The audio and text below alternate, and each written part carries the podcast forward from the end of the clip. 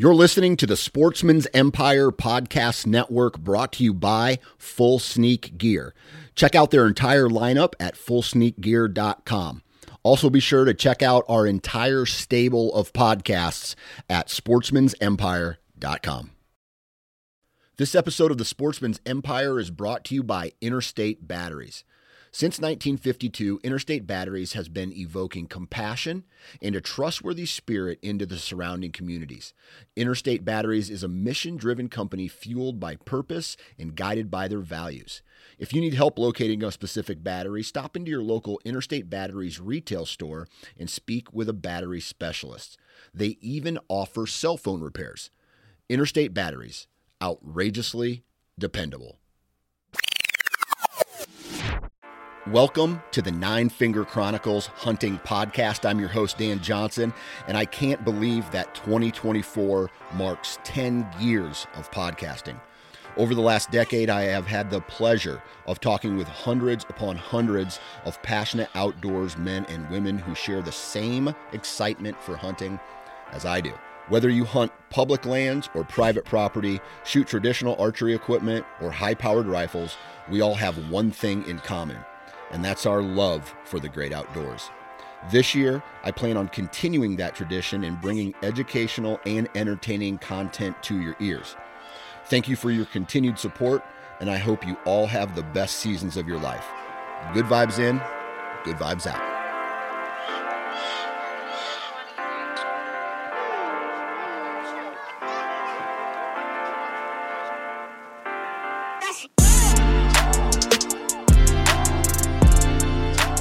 What the hell is up, everybody? Welcome to another episode of the Nine Finger Chronicles. I'm your host, Dan Johnson.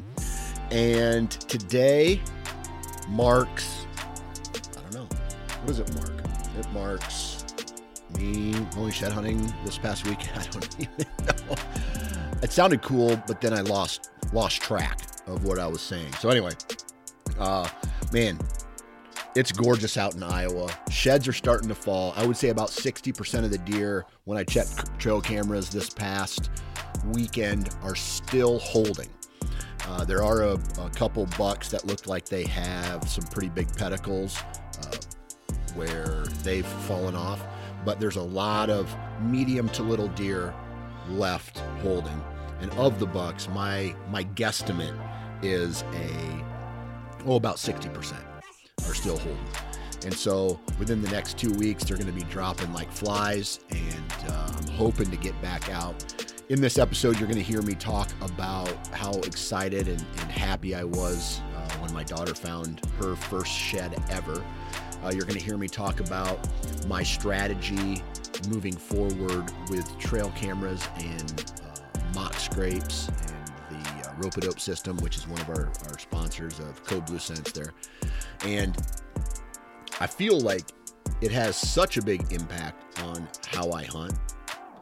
I mean, the last time I can remember having I don't I don't want to call it an aha moment, but the last time that I got so jacked up about hunting strategy was when I got my very first lone wolf run and gun portable tree stand. Hang on right?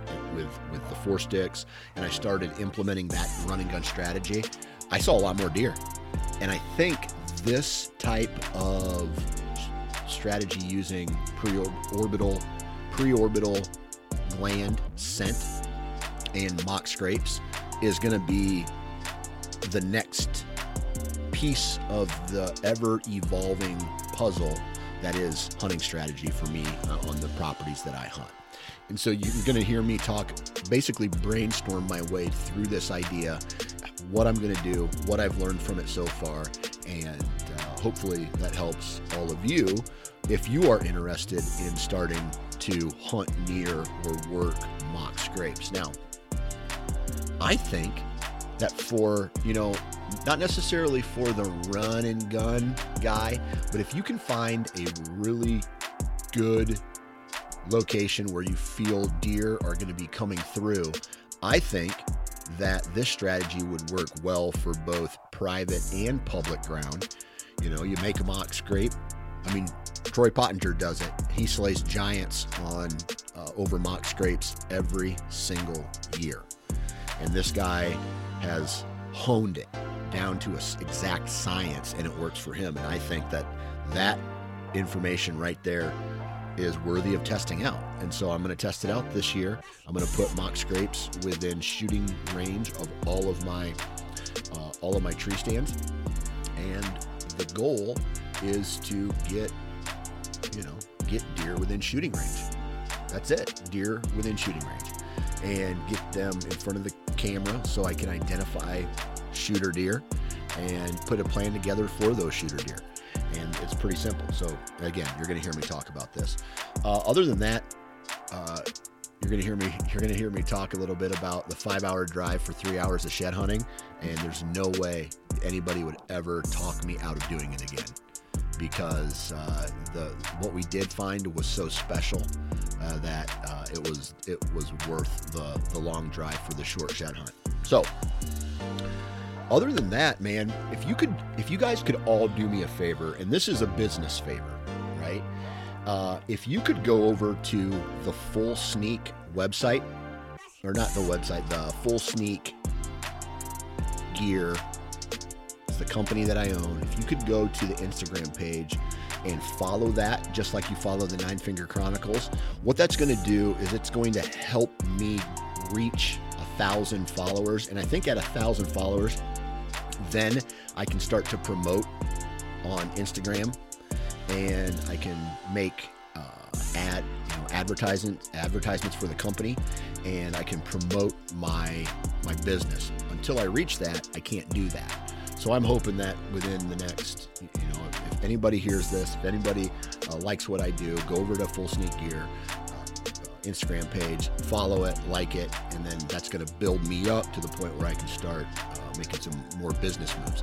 If you haven't already, go to fullsneakgear.com and check out all of the products that I that I offer. Uh, dude, the Slayer tee. I got I got another one that I just put an order in uh, for, and that would be what's it called? Oh, it's called the Full Sneak Fight Club T-shirt and uh, I can't wait to share that with you. It should be available mid March. All right, but go check out what we do have available. The Licking Branch tee, that's been a popular seller. The Slayer tee has definitely been a popular seller.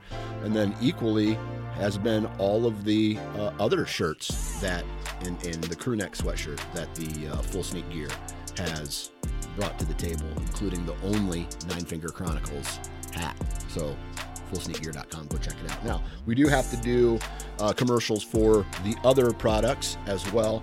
And so if you're looking for a saddle, saddle hunting accessories, and then also stay tuned for a big announcement it's kind of leaked already, but they're going to have Tethrd's going to have some really cool stuff coming to some retail stores. Uh, wasparchery.com, a discount code NFC20 for, in my opinion, some of the best broadheads on the market. Still, a majority of their heads are American made, and that's that's important. You know, if you if you listen to me on the Hunting Gear podcast, I talk about how important that is. Uh, so, wasparchery.com. Check out their their lineup of mechanical and fixed fixed blade broadheads. And then what else do we have? We have Vortex Optics. You know, someone made a good point a while back, and they said, uh, you know, they have technology out there today that you don't need a pair of binoculars and a rangefinder anymore. They put them together, and Vortex has that. And I'm looking forward to picking that item up because it's going to make me more efficient. I will be able to have a, have one item instead of two. Okay, and so the I, I feel I really do feel like the traditioner the, the traditional rangefinder. It's obviously going to have a place, but it's on its way out the door. When just like you know, just like cell cameras first took off, I feel it's going to almost be standard in any optic market that any optic brand is going to have to start selling a binocular with a rangefinder built in. And so I'm looking forward to that, along with all of the other new products that uh, Vortex has to offer. And that's vortexoptics.com. You're going to hear me talk about Code Blue Scents today quite a bit because of this whole mock scrape idea that I'm messing around with. And uh, so I'm just going to say codebluescents.com, discount code NFC20. Take advantage of that. Start stocking up on your mock scrape kits today, and then going and uh, implementing them where you hunt. So, uh, the Woodman's Pal is going to play a huge role in this as well because I'm going to be cutting out uh, trail camera lanes. I'm going to be cutting out shooting lanes, knocking thorns off locust trees, whole bunch of stuff like that. So, woodmanspal.com, go check them out. Awesome habitat tool uh, that you sh- should keep in your pack or in your car, especially if you're a mobile hunter. And then, last but definitely not least, Huntworth. In my opinion, Huntworth has the best value for what you're getting in the hunting industry.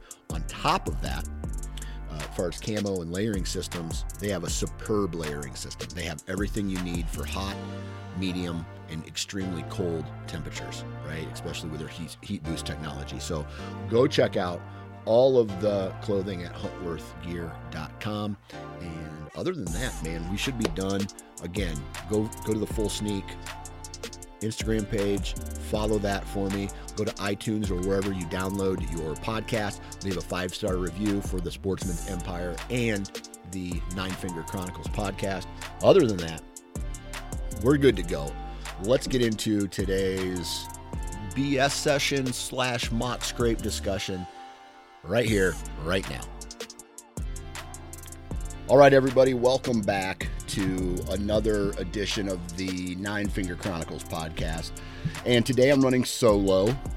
Um, I had some things happen this weekend that I, I, really wanted to talk about when I went shed hunting, uh, checked trail cameras on uh, on the property, and what information I gained from those trail cameras. Okay, uh, the first thing I want to I, I kind of want to talk about is is the shed hunt as a whole, right? And so I live I live quite a ways away from one of the farms, and when I mean quite a ways, I don't mean like eight hours, but it is a two and a half hour drive from where I live to this farm, and uh, it's a commitment to go there because we drove a total of five hours there and back in one day, and I think we only shed hunted maybe three hours, so it, it three three and a half hours. So we we drove five hours to shed hunt three hours, and um, it was uh, it it was exciting because my oldest daughter told me, "Hey, I want to get up early. I want to go with you,"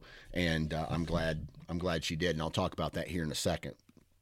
Okay, so it is important whenever you're hunting on a piece of property that you do not own that you are crystal clear with the landowner.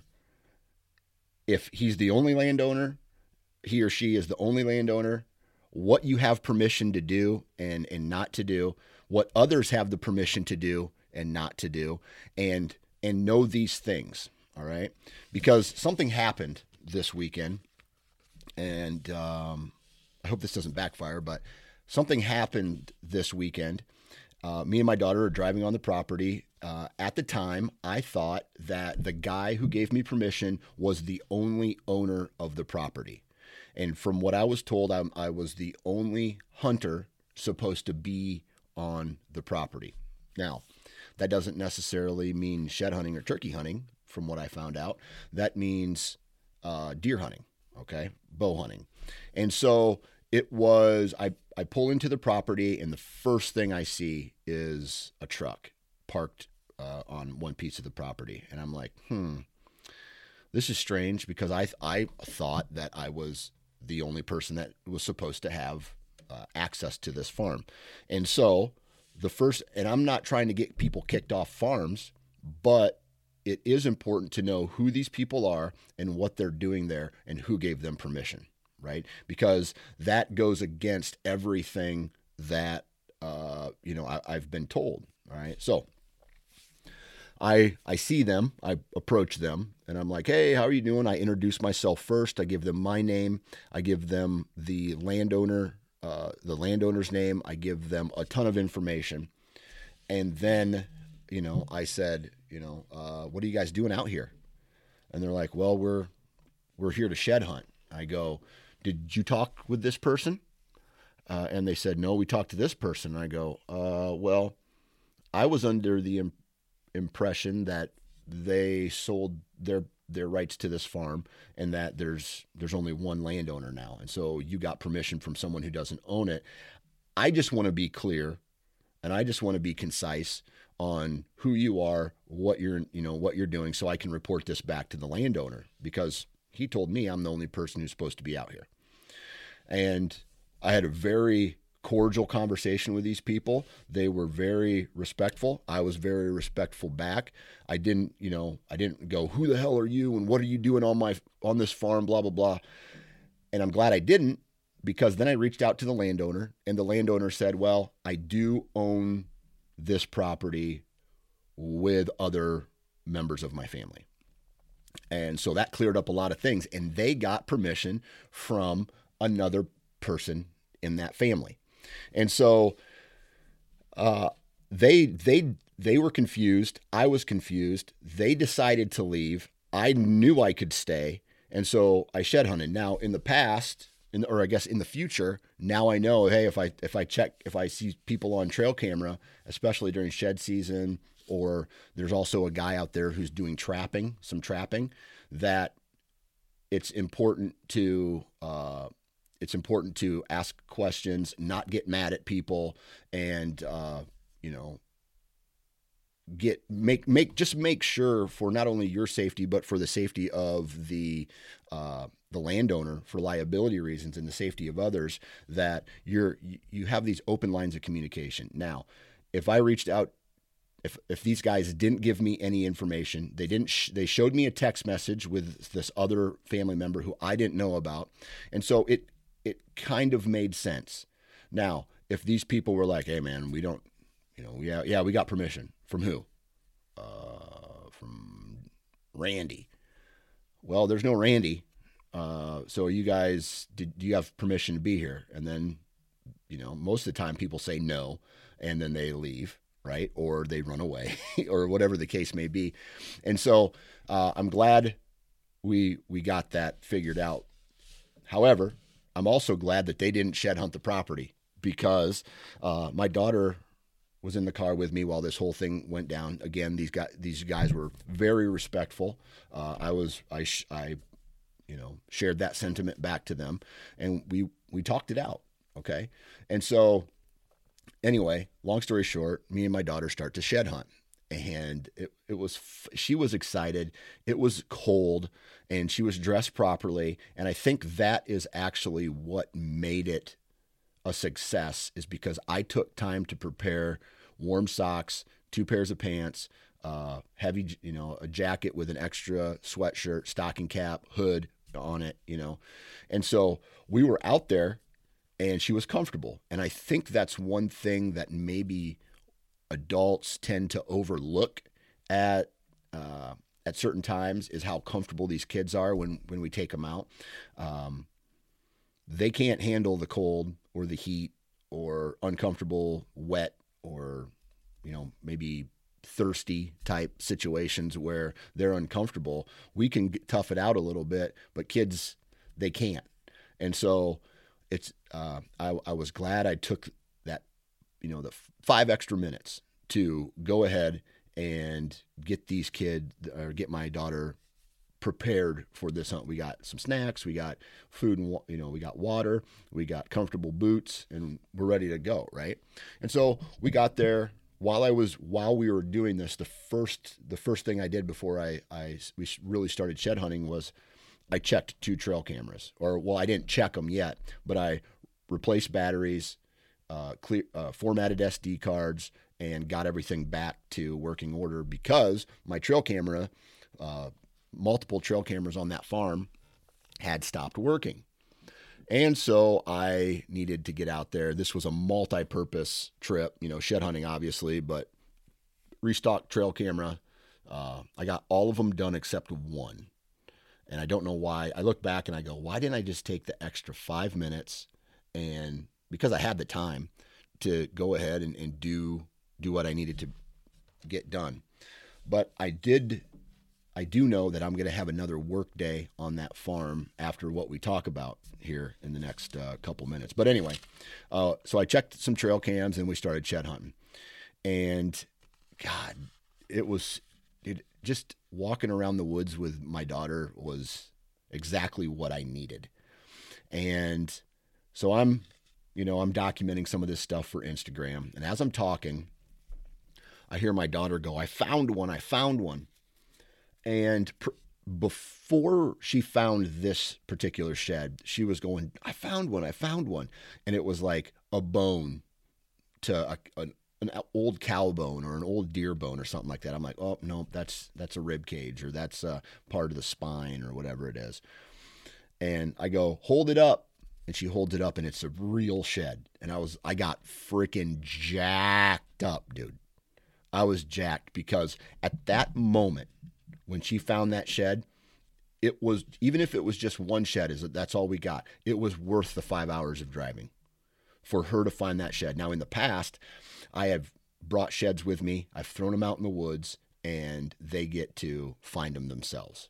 Okay, or and then I, then they find them. This was a real shed that I did not place, and she found, and she was jacked up about it. So I walk over there. We share that moment, right? I have her hold it up, look around. I say, hey, you know, deer have two antlers. Do you think he he dropped the other one around here too? She's like, yeah, yeah, let's go look for it. And so we kind of f- followed the path that we were kind of on into this like grass grassy area that had no snow on it. It looked dry. And so I'm assuming that's where they're hanging out, you know, while they're either on their feet or they're bedding. And sure enough, we walked up to this one tines down and we couldn't tell from the distance, you know, how big it was. But when my daughter went to go pick it up, it was the match set of the shed that she found, the first shed that she found. And so the rule is, and I told her, I said, hey, shed hunting rules. Here's here's the shed hunting rules. You found the first one, right? I found the second one, and the rule is whoever finds the first shed, if the second part of that uh, match set is found, that goes to the first person to find it. And I was pretty stoked, like to give her that shed. And now she's got this matching set sitting in her bedroom, and uh, it's gonna be cool because that matching set was found by me and my daughter. And I don't know what it is about uh, me these days, but I'm kind of turning into a softy, uh, and I, I, I got a little bit emotional when we found that match set, and I could see the excitement in her face. And I could see that she was enjoying this moment. And that that made my heart skip a little bit of a beat, right? I don't want to sound like a puss here, but dude, my family is the most important thing. And second is hunting. Okay? And when my when the first thing lines up with the second thing and I can do what I love and, and, and hang out with the people that I love, dude, that just it means so much to me that she took time out of she could have just stayed home, played with her friends, and you know, called it a day. She didn't have to drive five hours in a car with me to do this, but she did.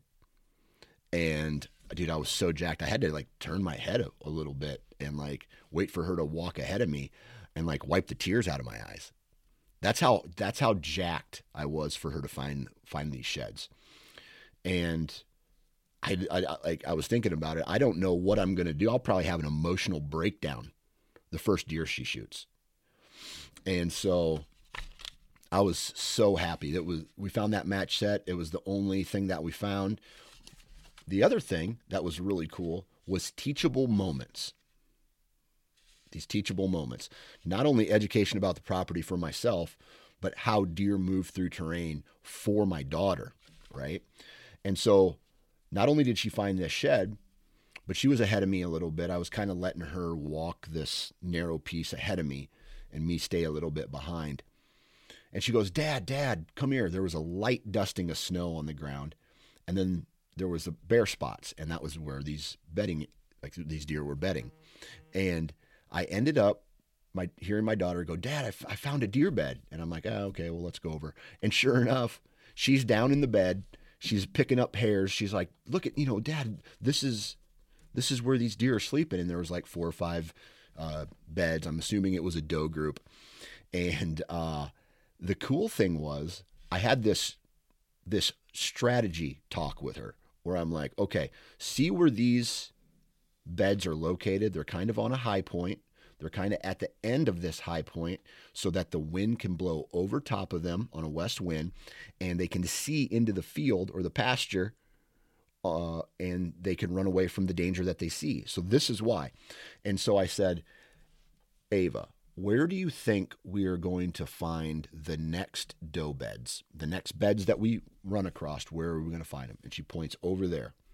Sure enough, there were three doe beds under this Osage orange tree, and I was, I was like, it, it, it made me happy that she understood, right? And this is going to sound crazy, but in the hunting space, whether it's the industry or it is in the community, we have very like my demographic for this podcast is like 97% male.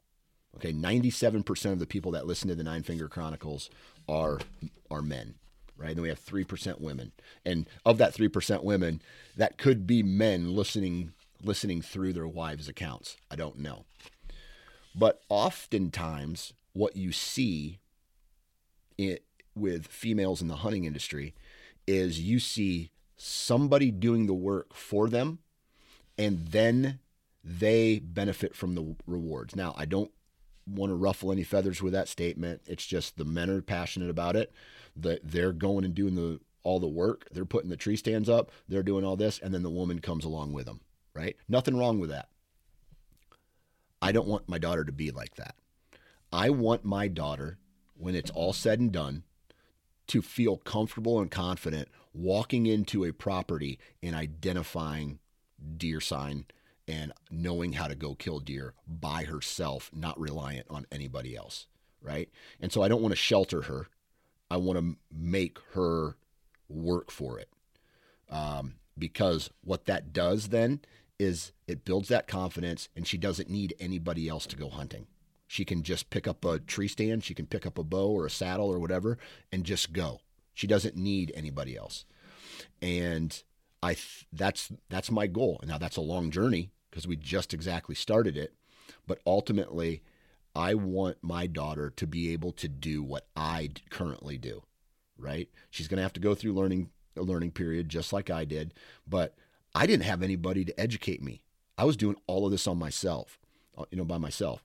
So I'm hoping that I can mentor her enough to where she feels comfortable going and doing this. And so, uh, dude, I just I'm so excited for the next ten years uh, when when all my kids are starting to get old enough now to to go out and come with me and walk without getting so tired. My youngest one, he's six. He's got short legs, uh, and so he's probably not, not quite ready for that yet. My oldest son, he is. He'll be he'll be ready here this year to come out with me. He had a uh, he had a birthday party, so he couldn't come with me. But uh, anyway, uh, it, it was it's I'm I'm really looking forward to that this next 10 years where my kids are starting to get excited about the outdoors. They see me having excitement and that brings me excitement. Just like this upcoming uh, turkey season.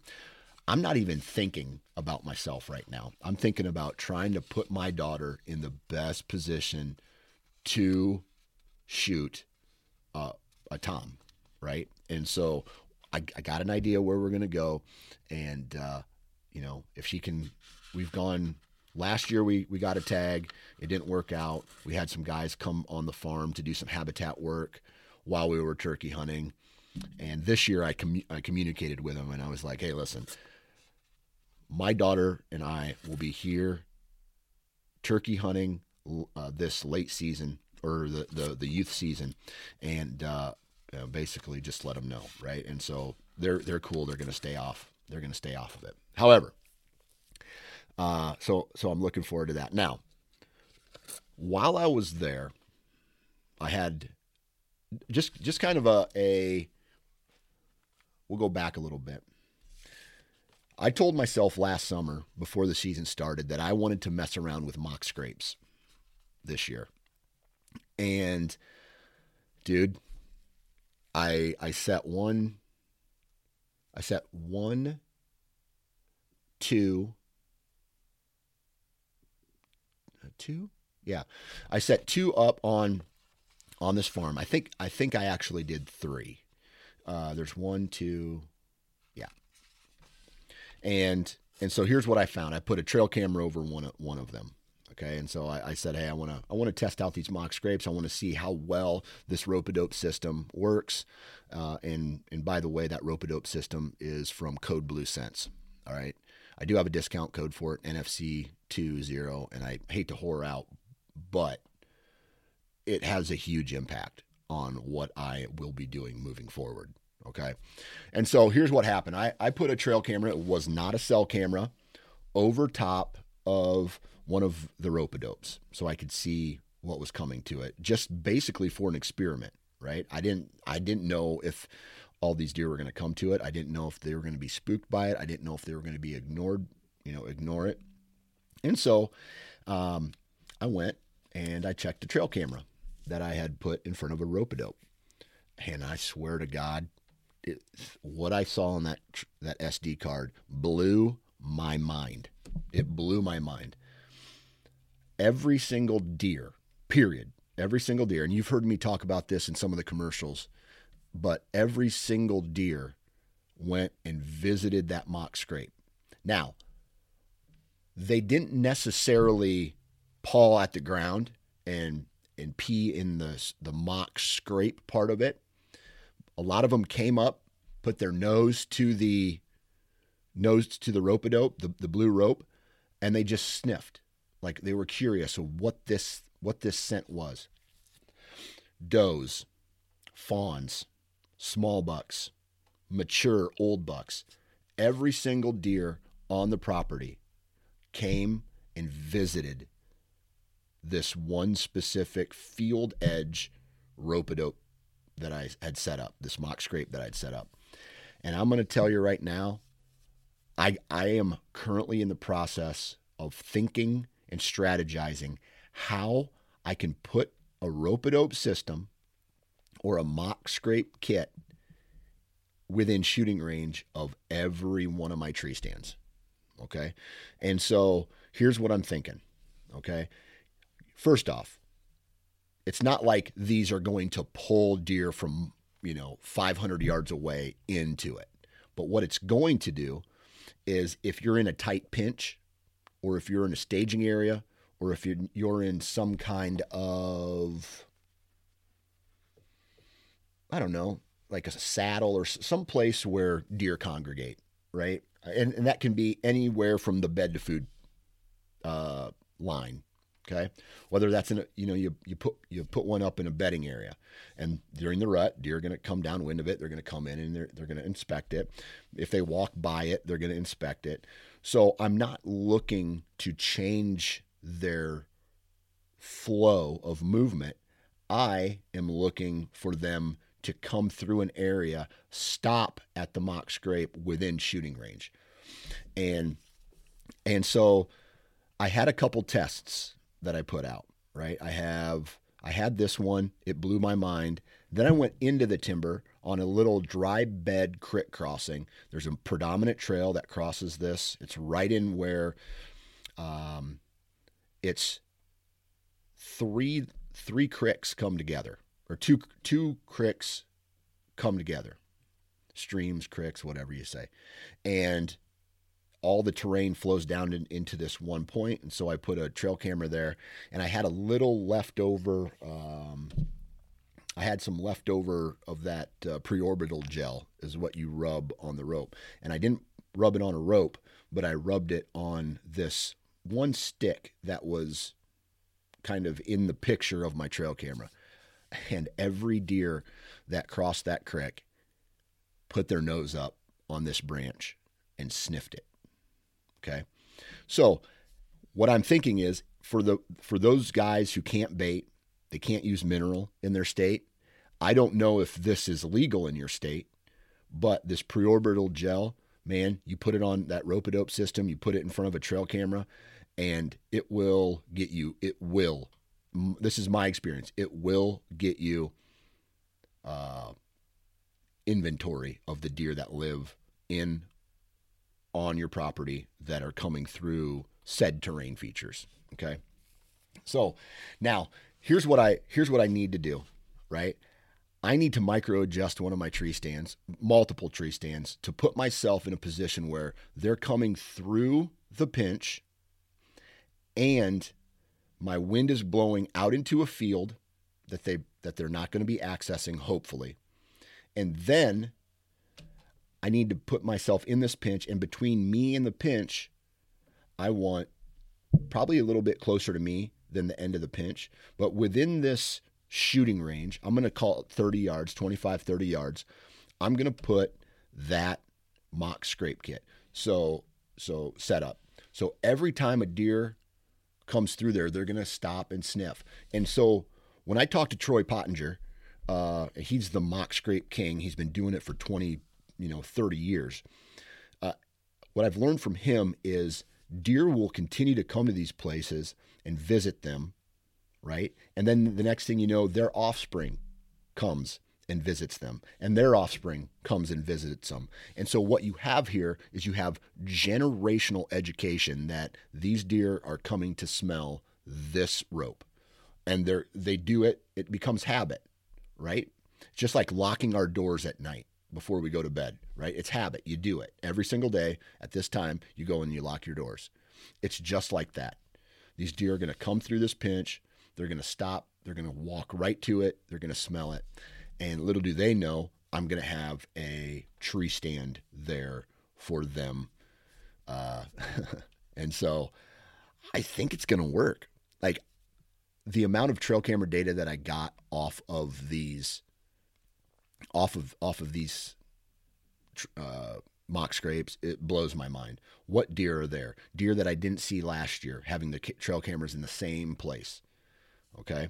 And so um, that worked multiple occasions. I, I, have one more farm that I haven't checked uh, trail cameras on yet, but I'll tell you this: I'm I believe that these these uh, mock scrape these mock scrape kits are going to lead me if if when I use them properly.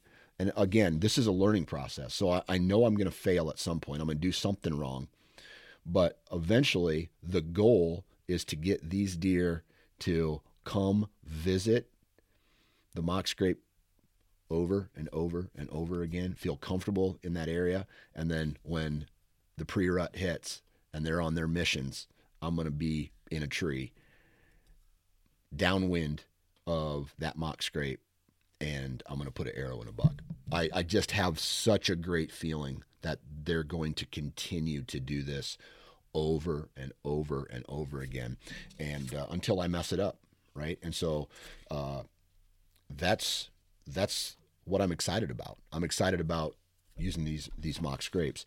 Um, the other thing that I noticed, and I think I just I've already said it, but when they come through, they're not pawing at the ground. They're not every deer, even during the rut or pre-rut. From I got I got data from mid October all the way to when I checked my trail cameras this last weekend. So here's here's what uh, I found: deer will come and they will investigate with their nose, but they may not work the scrape. They'll just come through. Sometimes it, a, a buck won't even he'll pee, but he won't even he won't paw the ground, right? So what's this tell us? This tells us that just because you don't find any active scrapes doesn't necessarily mean that the area that you're looking for is is empty. There's no deer there, right? It doesn't look like this scrape's been hit, so I'm going to go move. Well, it could be. It could be hit. They're still coming through. They're still scent checking everything, and uh, man, I uh, it, it was it's eye opening, and it just reiterates how deer use their nose, how important their nose is for them, how they communicate through scent and stuff like that. So uh, I'm going to be rocking and rolling. I'm going to be putting, even on my old farm that I've had for like 14 years, I'm going to go there. I'm going to go set up a mock scrape kit within shooting range of of my stands and I'm going to put trail cameras over them. That's my new strategy. Uh, and then so sometimes, you know, I got these cell cams now in some of the God, like especially on the one that's three three and a half hours away. I feel comfortable. All right, I got a I got a picture of a stud in the area. Right, I still have three hours a three hour drive to get to the or two and a half hour drive to get to the farm, and then a three. So the likelihood of me being able to capitalize, capitalize on an instant cell cam pick on that farm is probably low because the deer, you know, in three hours they're going to move a long way unless I get them somehow bedded down in a certain area. So, you know, you just imagine this scenario. You go ahead, you start to get a deer coming through a pinch, investigating the mock scrape on a daily basis. Maybe it's nocturnal and you're not quite ready to dive in yet, but a cold front comes through, right?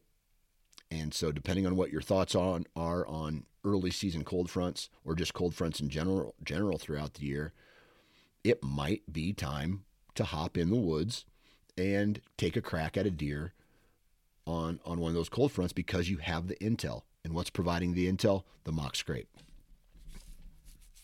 Throw a cell cam on, and you're going to start getting instant data on it. All right, and I mean that's that's the cheat code these days. Is the cell cam? It's a cheat code, and it lets you know what's on there right now.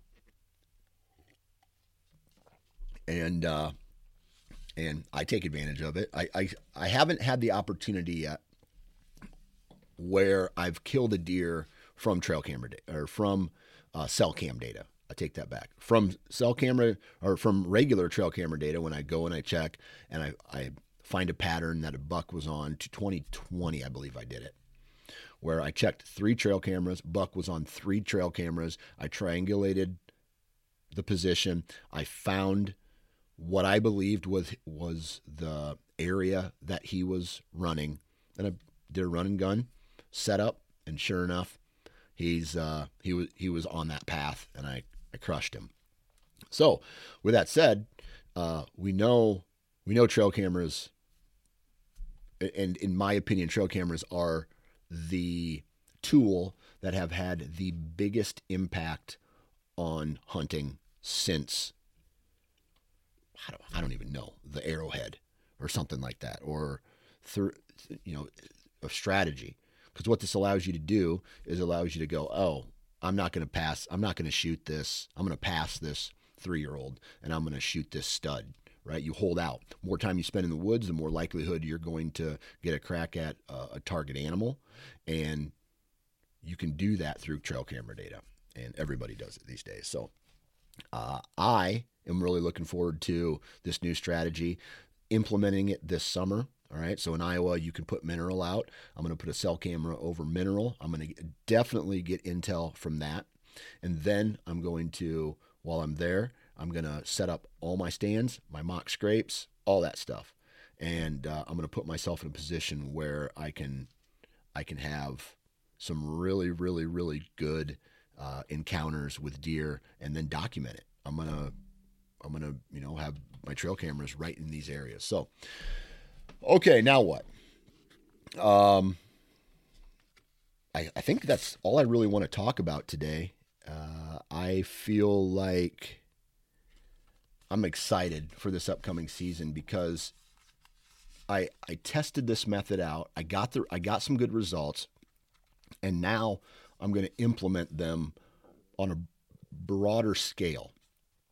On a broader scale this upcoming season, right? And that's that's what you do in any in any case. You test something out. Does it work? Does it not work? Maybe it worked so well that you want to implement it like what I'm talking about, or it failed and you didn't necessarily get the results, so you don't do it again, or you make an adjustment and you see if something else works. But uh, with the preorbital gel, and how I've used it with the rope dope system, I will continue to. I will continue to to do that and expand that that method of hunting and that strategy on all of my uh, on all of my hunts. Now, the only this is this is more for rut funnels. Now, anytime I do a run and gun, and I need to get into a place uh, tight, you're you're you're using the terrain right as the determining factor of the deer moving in through an area, and maybe some trail camera data that oh this deer comes through here. Now I don't know how well the mock scrape will work on a maybe if you just throw some preorbital gel within shooting range of your or maybe some urine or something I don't know um, on the the I, th- I think that the key here or the the winning factor is the preorbital gel, not necessarily the the urines and things like that. Uh, just because I'm not seeing a ton of deer scrape up, they're always sniffing, but they're not always pawing up the dirt and, and urinating in the scrape. So uh, I don't know how well it would work on a, a run and gun because your scent is still fresh on that. Uh, and so maybe if you put it on a branch and not necessarily set up a rope dope system or, or some kind of uh, pre-orbital gel uh, there on the first on the first time, maybe you just rub it on a branch. I think I think it might slow them down, especially if they come on the trail that you think they're going to come on. It may just they may stop, put their nose in the air, and that might give you an opportunity to get a crack at them, slow them down, and and, and shoot them without having to stop them. And you know what what else is going to be involved? I mean, you're going to have to shoot your trim shooting lanes. You're going to have to or find pockets to where you can shoot through branches and stuff like that. And uh, I can't wait can't wait to do that. But um, cell cameras. I'm, I'm looking at my notes here. Cell cameras, shed hunting. Oh, by the way, shed hunting when I was checking my trail cameras as of uh, Sunday of this past weekend, I would say about 60% of the deer on this farm were still holding antlers. Uh, there were a couple bucks that I noticed that were completely shed. They were giants, but uh, we couldn't find their sheds on uh, on this property. But it's uh, I might try to finesse another weekend down there the only bad part is, is it start it starts to get crazy here pretty soon, and uh, I think I have the, I have the opportunity of going to the Iowa Deer Classic again. You know, I, I, I try to go there every year. However, I want to go, and every year I, I, find myself wanting to go, but then regretting not going shed hunting. and so I wish I I, I kind of hope I I kind of hope I, I go shed hunting at least one more time this year. I just don't know when. My daughter has wrestling, uh, not this weekend.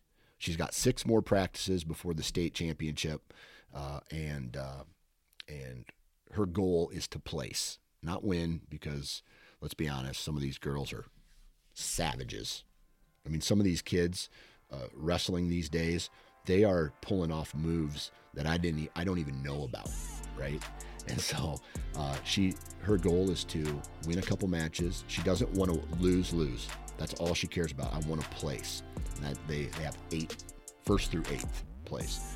And that's her goal. And I think there's probably going to be 30, 32 girls or something like that in her bracket. And uh, it's going to be a great experience for her.